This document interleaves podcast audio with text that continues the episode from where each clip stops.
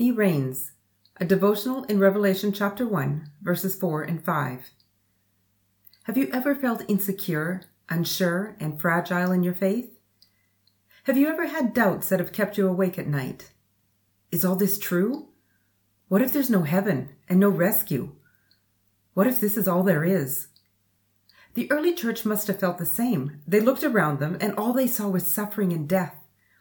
Many of them had left a secure faith of Judaism and were now hated and abandoned by everyone. Was all this true? And as the Apostle John sits on the island of Patmos, a prisoner because of the gospel of Jesus, he writes to the church and reminds them again of what they know. This Jesus was no mere man.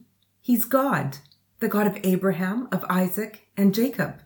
This is the God who told Moses his name. He is theirs from their past, theirs now. He will always be theirs.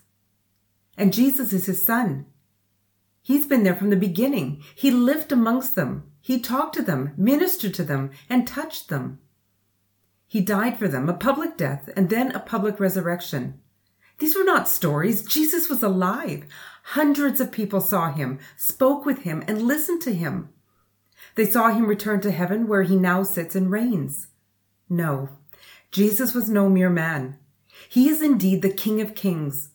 No ruler on heaven or on earth matches his power. Not the Jewish rulers who persecuted them, not Caesar who had them killed, not Satan who attacked them unseen, but very much felt. Grace and peace to you. When you have doubts, when you're afraid, when you can't sleep at night, grace and peace to you from him who is and who was and who is to come, the faithful witness, the firstborn from the dead, and the ruler of the kings of the earth. It is true, and you are safe.